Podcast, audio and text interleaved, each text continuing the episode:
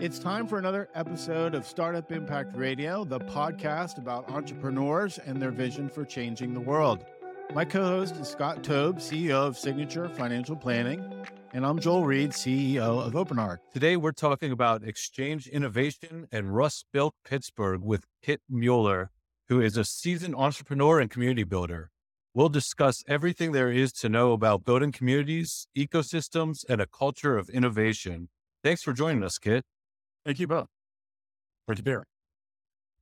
Great. Well, Kit, can you just give us a little bit of your background for our listeners who may not know you? I appreciate that. So, uh, my name's Kit Mueller. I run an organization here called RustBuilt. We uh, serve as one of the hubs of the regional startup community. Um, that this work uh, in the community, in the startup community building uh, space, is based on 20 plus years of actually building, funding, investing, advising startups, uh, both in Pittsburgh and around the Midwest. Um, I, I spent the better part of my 20s in Pittsburgh building tech companies, kind of evolving from, you know, small little online calculators to venture backed companies, some successes, some failures. Um, moved to Chicago for about a decade, did more of that. Um, but this notion of startup ecosystem began to coalesce and I really began to geek out, geek out on that. So, um, I would go to other cities and study it and kind of join with other people, um, in doing that. And I think we have some great outcomes out there. Um, about 10 years ago, returned home and I've been investing, advising, and sort of instigating the community with an amazing cast of community supporters uh, and people like you. Thanks, Kit. So, uh, you know, I'm, I'm curious, you know, Chicago being a, a big Midwestern city and Pittsburgh being kind of a, a smaller Midwestern city. Can, can you talk to us a little bit about the differences between the ecosystems in Chicago and Pittsburgh and and yeah, I think that'd be. It's interesting. I uh, I hear a lot of the same conversations in Pittsburgh that I that I heard there. There's not enough money here. The ideas aren't big enough. We don't get enough attention. Uh, the companies won't work with us. I was we were having these same exact decisions and conversations uh, during my my tour there. And um, to that, I say, um, you know, every city sort of has its own. Um, uh, well, I mean, Chicago literally is called the secondary city, second city, because it, you know, kind of um, deflects to, to New York. But I think regions like ours, uh, include Chicago in that, um, where we where we actually really built America. I think we spent a lot of time trying to be the next anywhere else, and I think where you're really starting to see in both in Chicago and here, where the rubber hit, hitting the road and that inflection point is that we're actually owning what we're amazing and doubling down on that rather than trying to be the next anywhere else. That's great. And uh, just for the benefit of our listeners, can you talk about what you think we are amazing at, at in Pittsburgh? Well, so I, I, think that what's working is we history, like I said, literally built America. So we have that in our DNA. We can build stuff. Uh, we literally built, you know, uh, some of the biggest buildings and most impactful efforts, and some of the largest venture capital funds came out of here, and some of the biggest companies and ideas. Uh, so we have a history of that, and that's still that that still informed a lot of what we do today. So you're seeing that sort of engineering prowess uh, re- reveal its head in autonomy and robotics and advanced manufacturing. Um, we're one of those cities that actually has a burgeoning life sciences community. You know, I get to travel to a lot of uh, ecosystems, and a lot of times I hear that they have a big hospital, so it's inferred that they have a large life sciences ecosystem. That, that couldn't be more true here. That we really do the full stack of of uh, life sciences ecosystem. So I'd say those are our strengths. We all we've always had amazing talent coming out of our research institutions. You know, one of the largest um, recipients of research dollars in the world. Um, and then, you know, Carnegie Mellon, that's been amazing at the engineering and AI and robotics for a long time. Um, we have an amazing quality of life, you know, that can, that if you want to build a company here, you can actually have a 360. I can build my company, have a family, you know, enjoy the outdoors and have um, tickets to the cultural institutions. And then we have this connected our city. We're, we're, we're literally connected across all our neighborhoods. And then it's really easy to, it's easier than most regions to get physically, right? To get plugged in. And we're one of those cities that when you raise your hand and you want to do good work, we rally around each other that, that want to do that. So that's why I think we're, we're starting to see a moment in Pittsburgh. Kit, it's exciting to hear you talk about, you know, all, all the things going on in Pittsburgh and, and all the good. And, you know, certainly that's why I am an investor here in this community and, and really love this community. But obviously there's challenges here as well. So you know, can you talk about the flip side? What are the things that we need to work on to, to become better at this in the startup space? Absolutely. I mean, I think there's technical stuff. I think that um, the the thing, you know, we're we're really good at building stuff, but uh, if, if I said that we could work on it and double down it, we, the things that we build should be more impactful and probably better designed. We should be able to, as a community, to better still tell stories and sell those things, right? I mean, the knock against us is, hey, they're really good at research, but the commercialization is TBD. So I think we could really, yeah, you know, um, spend some time and effort getting better at that. Um, there's tons of, of great examples in this region where we are making that that leap, but I think across the region, I think that those are the two big things. And then societally, I think that the voices that are included in the innovation conversations have been pretty similar and homogenous for far too long. And so that, you know, it, study upon study and, and, and frankly, just, just our lived experience proves that the more voices, the more diverse voices, the more the different opinions, more people from different neighborhoods and sectors and countries and languages and lifestyles that are involved in the conversation, the better the outcome not just for the touchy feely things, right? For, for, for grant reports and the things, but actual outcomes for financial outcomes for people's livelihoods that nothing, it, excuse me, it can only get better if you include more voices in it. Great. And, and Kit, you were talking about connection just a minute ago and how that was something we can do in Pittsburgh, um, maybe better than some other larger cities. And I know that's part of one of the key themes of exchange innovation, uh, connect and disrupt. So could you talk about um, how you came up with those two key parts and and how they are woven into exchange innovation? Yeah, ex- the Exchange PGH series this year um, leverages the 10 years of work we've been doing in the community building space on, with Ruskin. And so we've always liked to believe that we have sort of our, our, our ear to the ground on what exactly is happening with people building companies and investing companies and the people that want to support them. And so uh, we took a step back. We had a big conference um, just toward the tail end of COVID where we still had to swipe our nose and everybody had to be vaccinated to get in the building. Um, so we pulled that off. We took a step back last year and we thought, what are the strengths, right? What are the challenges? How do we the best of what's going on and have frank conversations about the things we need to improve on?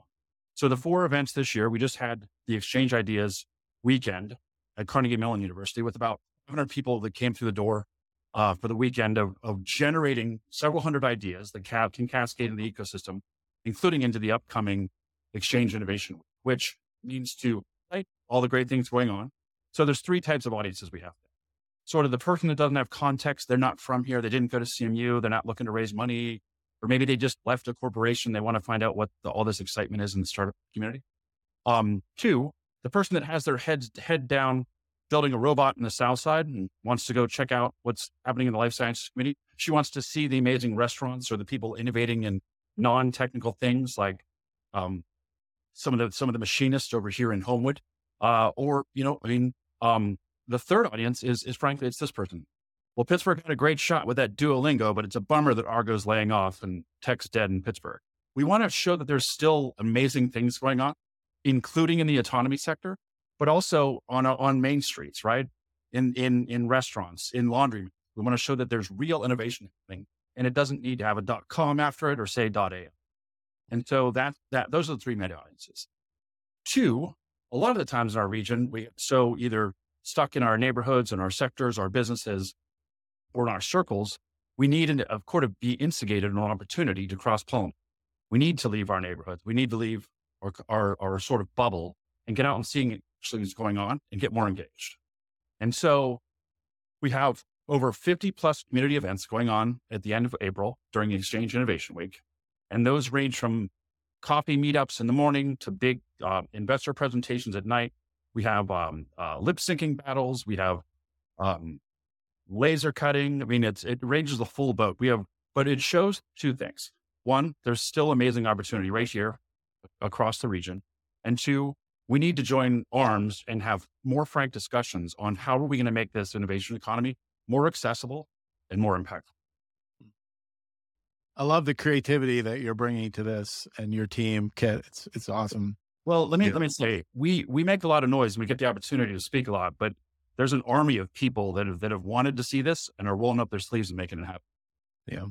Yeah, it's exciting, and you're you're you know you're talking a, lot about highlighting the innovation uh, that's taking place in Pittsburgh.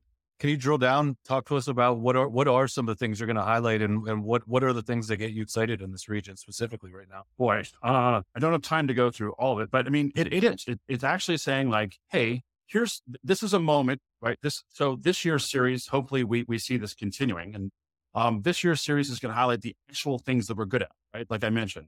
Um, it highlights the fact that we have a prowess in bringing things to market. And and, and those things are typically built here.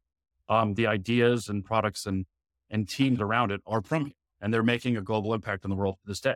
So that kind of lives up to the actual legacy that we Two, we have an opportunity, and I think we're, we're it's, it's a very interesting inflection point we have as a, as a region um, to double down on our strengths and make that leap and quit talking about it, right? A lot of lip service gets done by a lot of organizations. Um, but there's a great group of, of builders, designers, thinkers, storytellers that are, that are moving it. And we're, we want to provide basically as a, as a region, we, we took a week, an opportunistically said, let's shine the light now. Let's all get in rooms together and kind of cross collaborate on all of this stuff and, and really make this to, to grow the region's innovation ecosystem to its full potential. Kit, you mentioned how you're trying to involve more diverse voices and in the Pittsburgh ecosystem. Has there been any impact that you or stories you could share to the this exchange innovation week in terms of sure. uh, diverse voices making that a better a better yeah event i gotta tell you when when uh you know when this was just a bad idea late last fall that people kept encouraging us to do um it and it's more because the community's voices right like we can help kind of convene but this is everybody's input and rolling up and i have an idea to do this i have a speaker i have a i have a sponsor i have a location i have i have something we wanted to talk about so those are starting to coalesce in the form of innovation what really proved that this might be some just something was from the earliest outset. I remember we had a, a, a full steak, excuse me, full stack pancake breakfast here in Homewood. It was eight degrees. It was a Monday morning, right? There was like scant information. We did like, you know, a little bit of like, hey, here's what to expect. But 350 people showed up with that. And it was janitors and cooks and corporate leaders and foundation leaders and elected officials, um, every cross section of the whole innovation ecosystem of those people that we kind of know by because they've been in the headlines or or their names are sort of prominent to the people that haven't had yet had the opportunity to have their voices included. And they're sitting there over paper plates with pancakes talking about the excitement in the room, the electricity. So yeah. You know, the the advisory board um, and the organizers just sat and they're like, there's something here. I think we're and so that was even proven more during exchange ideas where um, people where so we flipped what the, the traditional idea of a hackathon on its head. You come with 100 ideas on, and by Sunday there's three. We flipped it and said, let's let's invite everybody to kind of generate, make impactful, well designed, well informed ideas come into the end of the weekend and generate hundreds of ideas of excited entrepreneurs, corporate innovators, startup leaders, startup supporters into the ecosystem and have them reconvene during the exchange innovation week. That's great. That sounds like it's going to be really impactful. Um, so I'm, curious. You you've been here now a decade. Uh, you started RustBuilt uh, about a, about ten years ago. Yeah. Um, I'm curious. What are what are the impacts that you've had over the last decade that you're most proud about, and and what are you looking to do over the next decade? So, um, yeah, and, and by the way, this is an ongoing conversation of like what we're looking to do. So I'm most proud of the fact, and it happens all the time when, um, you know, we put together events and we have these, you know, we have the newsletter and we try to create as much connections and context for people. But when somebody emails us or writes us or just pulls us aside and says, Hey, I started this, or I didn't feel, uh, before I came to this or read this, I didn't feel the permission, or I was giving myself an excuse not to do this. Um, before I attended this event or you introduced me to them. And so the, we are most proud that we do what we say. Um, we try to build a little bit more than we bitch, right?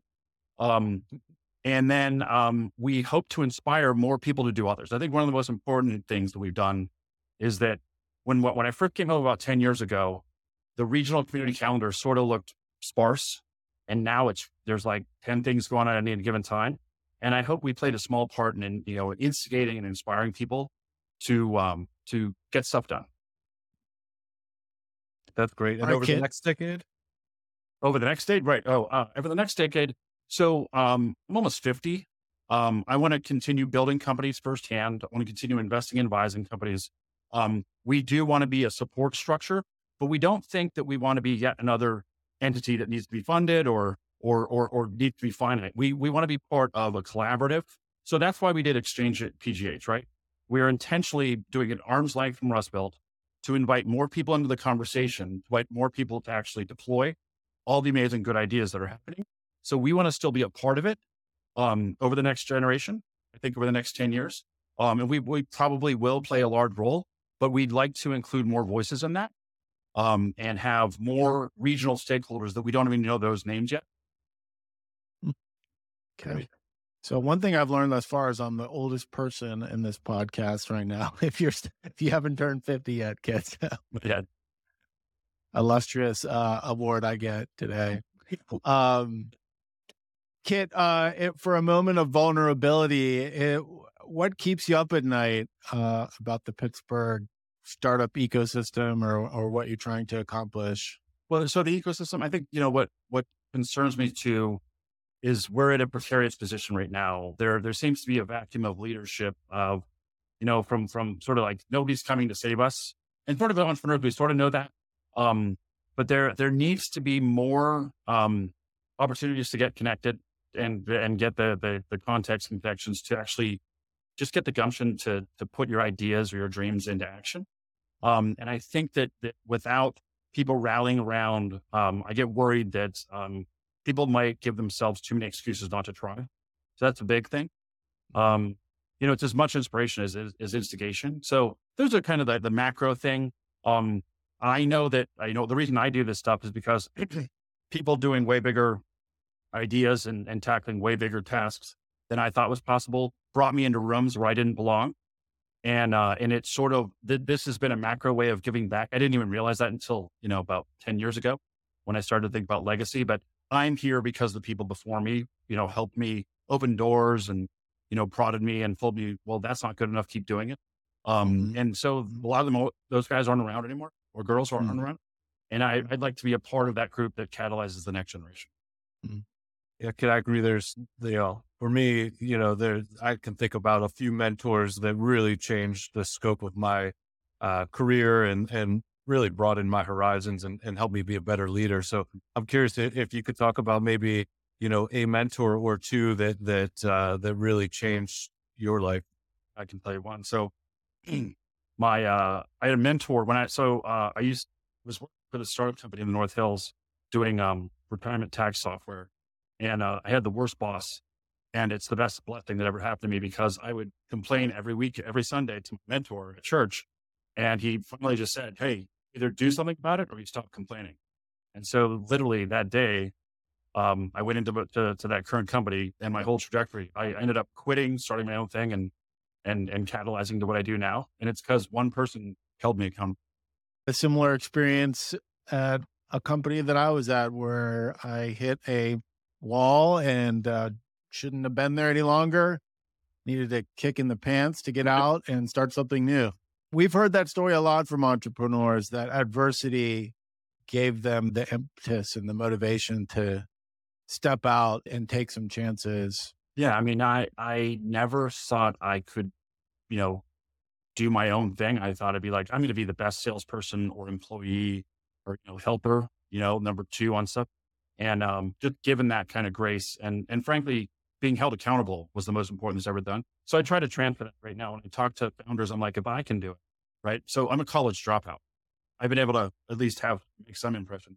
And so anybody, most most founders I meet around here, um, there's always something that we that we sort of are holding from ourselves. And I try to give, you know, a little permission of like, that's not that's not that important. It may seem important right now. Um, but there's ways to to build beyond it. And uh, you know, there's the once you do, there's an army of people that will help. Yeah, so we we we talk a lot on this show about how entrepreneurs are just a a different breed of of, of person, and it takes a lot of you know different skill sets to be able to be a successful entrepreneur. So I'm curious, like what what what are the skills that you think make a successful entrepreneur? Uh, so I always said my the, the way. So I've spent a career of being in industries I have no business being in. Like I said, I was in uh, qualified distribution planning software when I was at the age of 20. For the people that don't know, it means just tax efficiently taking money out of out of uh, IRAs and, and 401ks, uh, tax tax uh, efficient companies. I didn't know what those words meant when I was 20. I then went into um, mobile presence management, which is the piping difference um, to instant messaging. And I worked with Motorola and the biggest companies in the world. Again, I was a poli sci dropout. Um, then I went into robotics and then I went into mobile video. And so I think it's the ability to be fearless in the face of tons of adversity, right? That's just a normal startup mindset. Um, uh, what do they say? Entrepreneurship is a state of mind, and some people call it um, mental sickness. Um, uh, but you have to be a little crazy to do it because you, you have to defy the odds and you have to do it every day. And you have to realize too, so I don't think it's a mental sickness. I think that mental health is the most important because you do have to have the grit to get back up after getting picked up every day. And there is the, that grit also has to come with a little personal grace, um, some some self care in there, right? I, in fact, fact, every year I get older, um, taking care of my body and my mind is the only way I get up in the morning and I'm able to take on, you know, the lion's share of tasks. So, and that was something that, that was probably a hard lesson. You know, I probably was running myself into the ground too far, a lot of it. So I think that you have to take care of the head as much as the body and that is as much being, just being healthy um, as a person helps you be healthy as a founder and healthy as a boss and healthy as an investor. Um, and I think that that became really apparent more so or more prescient as I got older, probably like when I turned 40. A question we like to often ask people is what would you tell your younger self? You may have just answered that question, but if you had to give advice to uh, Kit Mueller, age 20, just starting his career 22, eh, well, would that be the advice? Anything different? Well, so if you talk to the 18 year old me that still thought he was going to run for president someday, um, and disavowed, like actually got the chance to go down and, and try it out and learn that wasn't that wasn't the way to to do anything meaningful. Um, mm-hmm. I don't know. I think that um, uh, better better understanding yourself, like understanding what your true ta- true talents are, right? Like I think innately you know them, and I think people validate you for some of those things. Um, but just just having the the ability to understand what your talents are and knowing how to impart them with others, like there's we're all given certain um, unique gifts and I think that trying to understand them uh, er, as early as possible gets you as far as possible in life. You know, nice. I'm intrigued. I want to go back to talk about the importance of an entrepreneur taking care of, of their body and their mind. You know, I think that most listeners probably have an idea of how to take care of their body. Eat healthy and you get exercise and hopefully good sleep. And, and that, that, that really t- goes a long way for taking care of the body. So what are your special ways for taking care of the mind? Because I don't think our society quite has as many uh, tools available for that. True. Um, so I don't, I don't uh, preclude to know anything special. I just uh, what, what I'm learning from others, and I just think I have more of a mind's eye towards that right now. A lot, a lot, probably in the past ten years. Um, and the same way I talk about a founder relationship or an investor relationship as a marriage, I think that we as a society have become um, a lot more accepting um, and embracing of getting counseling for those type of issues. I think that just uh, having people to talk to, whether it's formal or informal, um, building a uh, sort of your uh, formal and informal advisory cabinet, having people you can share with that have that can say the following: "When that happened to me, I did this." I think that there's a um, there's too many well-intended actors in the ecosystem that um, just want to be useful, and I think that um, as a founder or or person in that kind of position, um, having a keen eye towards um, is that experience based advice or is that just kind of like headline grabbing? Um, I, I, point that out when you ask me that because I think that we as an ecosystem cannot can can help entrepreneurs as they go around, and by the time that we've helped them to death, their their company's out of business, and that and that causes emotional you know um, damage and depression and and and, and it, it, takes a while to get out of that. I can speak firsthand. Um, mm-hmm. So I think that taking care of yourself, being keen on the advice you're given, um, being supportive of others as much as yourself, and then and building a good army around yourself. Um, mm-hmm. And that that includes like talking to people. Like I think counseling is the most important thing for one of the most important things, and being mindful, like mindfulness. Um, I'm the most one of the most hyper people I know, but I think I've also gotten the most out of um, whether it's meditating or doing hot yoga or, or things that I would have totally poo pooed about 10 years ago. Um, when I come out of that, I, I feel a lot more me, you know, and I feel a lot more prepared to take on all the, the challenges that, that come along. I mean, one thing they never tell you about being an entrepreneur about when they're, you know, when you're, I'm going to be on the cover of Y or something, is that every day is the worst day and every day is the best day. And you, and that's really uh, like, like screws with your head. Um, in fact, the, the, the, the experienced founders that I, I sort to, to surround myself with is, um, if you're having a good day, just wait for it. You know, like you gotta, you gotta be ready. And that I say that glibly, but I think you have to be prepared. It's not just, you got to know your product, you got to know your market, you got to know how to fundraise. It's all of that. And then just the realities of, um, you're going to fall off a cliff and you got to, you, you got to figure out what's going to happen on the way down. And then including the crash landing and getting back up. Mm-hmm. And, and also I, I got to tell you, what was interesting and unexpected was at the highest heights, it, it, it's a totally different feeling.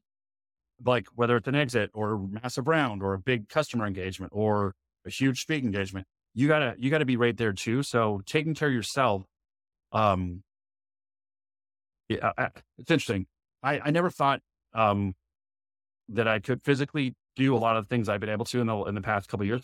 And I 100% blame and attribute credit to my friends that have challenged us, uh, with things in fact, most of the physical challenges we've done, I finish um, as we know when we're doing these challenges to keep ourselves accountable on on the on the health stuff. I finish and I still think it's like I talk about it like it's somebody else that did it.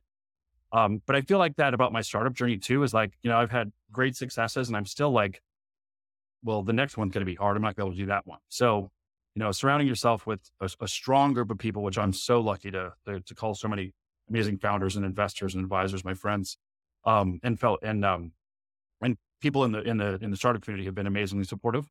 Um, and I get inspired every day. I mean, I get I get to meet with some of the smartest people in the world, working on some of the biggest problems. Um, so that's what that's what puts me to bed at night. The the the bad stuff keeps me up, but the this the good stuff helps me. Scott and I are part of a group that really emphasizes that idea of being vulnerable with a small group of people that you can trust yeah. and be yourself. And that a lot of mental health can come from just getting rid of all of the facades we put up around us and being yourself and then being in a group of people that won't give you advice so much as just share their experience uh, that they yeah. had. Yeah. And listen. Yeah well, we saw it as a society during COVID, right? We all were locked in our rooms and um, a lot of us found ourselves uh, on Zoom happy hours, realizing, realizing even though we're drinking alone at home, we, that we need that connection. Yeah. Uh, yeah. And I think that the absence of it has pushed it a lot. I, I know a lot more. Um, I know from my end, I'm reaching out a lot more and I'm being, trying to be more vulnerable. Um, and I, I, I can feel it from my friends and advisors. We need yeah. it. Yeah we all got a wake up call that it's important to have that. Yeah.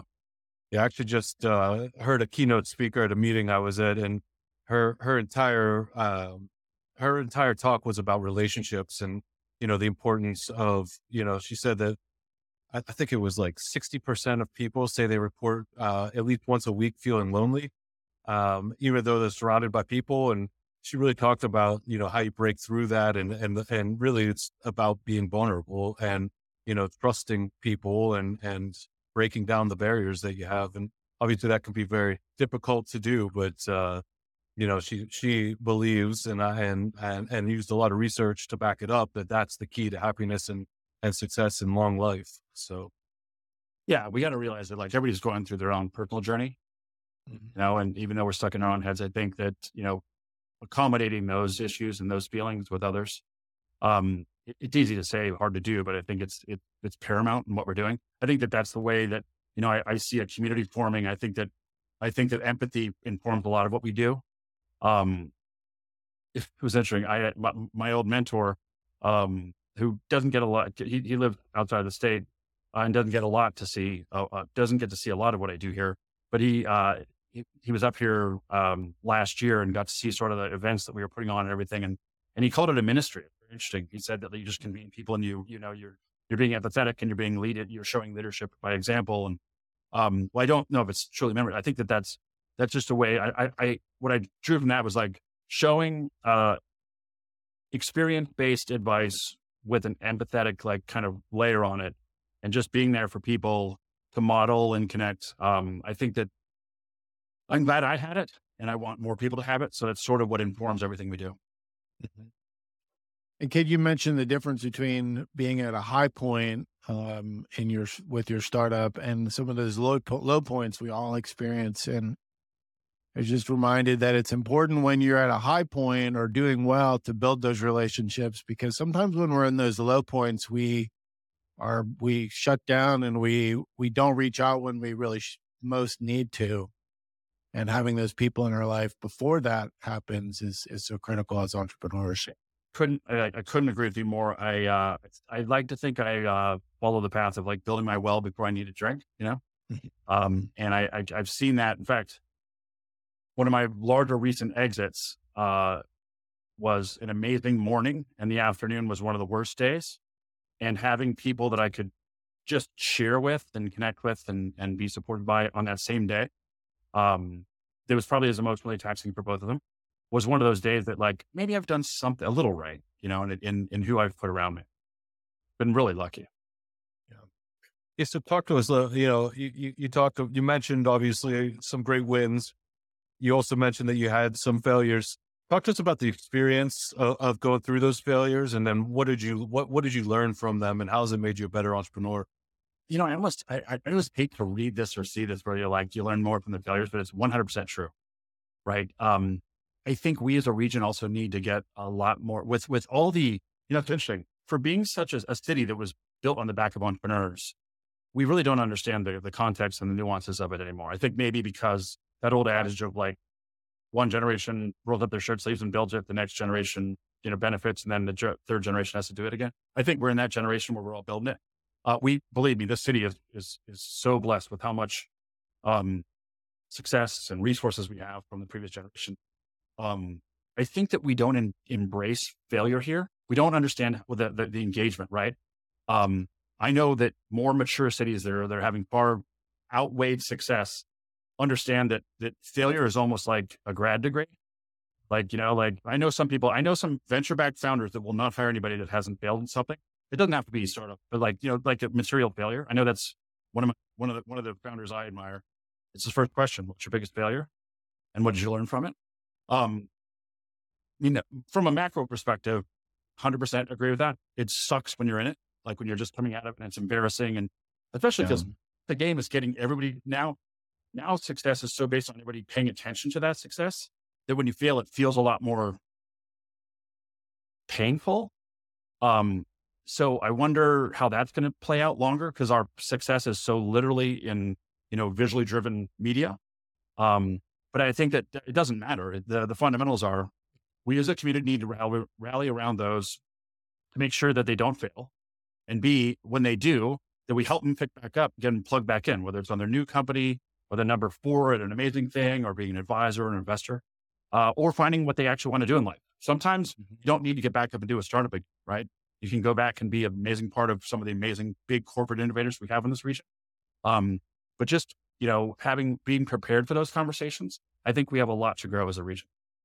Mm-hmm.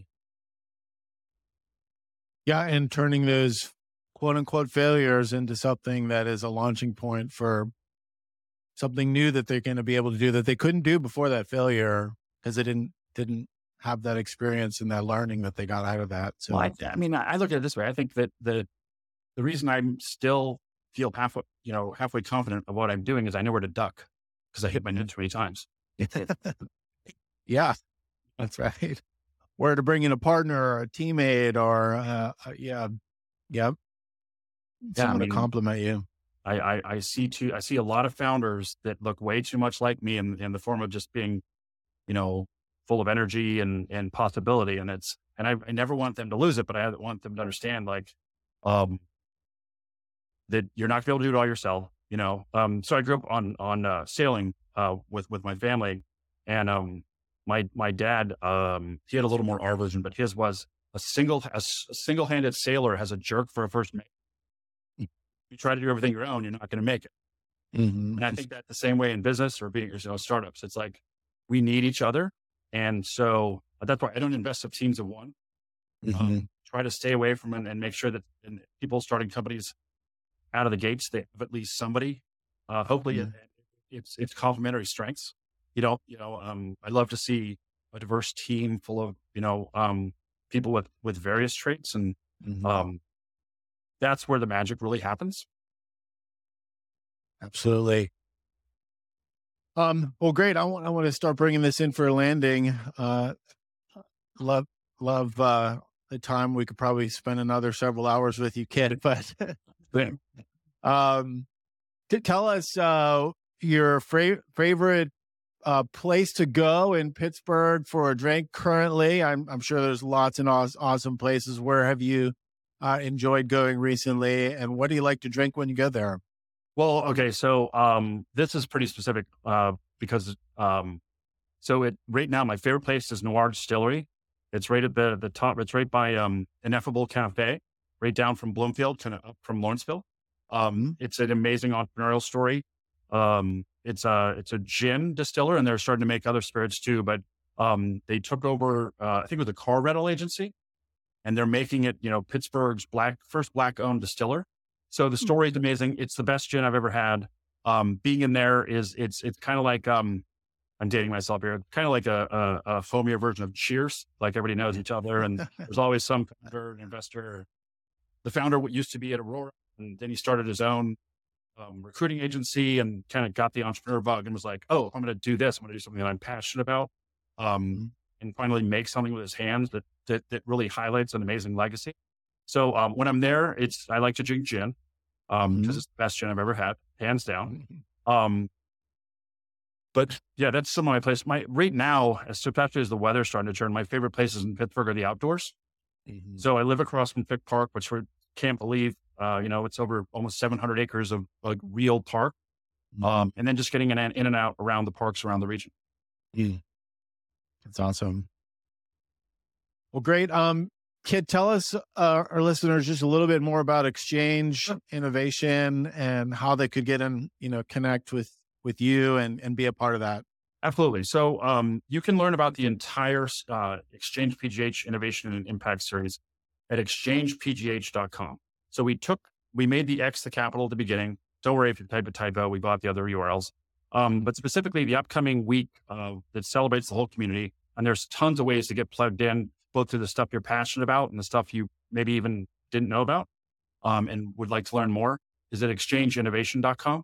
So that goes right to the schedule and you can actually see where the events are hosted, who's speaking, who's sponsoring, um, kind of see the pathway throughout a day. And we don't expect anybody to go to all 50, but just see the highlights of what's going on. Um, the week sort of crescendos into more activity and more longer, deeper engagements. Um, but there's tons of stuff ranging from like taking tours of factories um, to a full investor day. We have an um, equitable innovation and, and uh, inter- excuse me, equitable innovation job and internship fair on Friday. Uh, we have national speakers. We have a lot of local um, up and coming founders and investors and corporate innovators. Um, so if you are generally involved in the broad definition of innovation in this region, there's something for you. And there's also something that challenges you to kind of expand your horizons. It's great. Well, uh, on behalf of Scott and I, we would definitely we we want to thank you for all you're doing for the community and the startup ecosystem here, Kit. Um, you're having a huge impact, and we're proud to have you as a guest on our show today. Proud to be here. I appreciate it. All right. Well, thank you everybody for listening. If you enjoyed this episode and would like to help support the podcast, please share it with others, post about it on social media, leave a rating and review. It all helps. You can follow me on LinkedIn at Joel Reed OA and follow Scott Tobe on LinkedIn at Scott Tobe SFP. Thanks again, and we'll see you again the next time.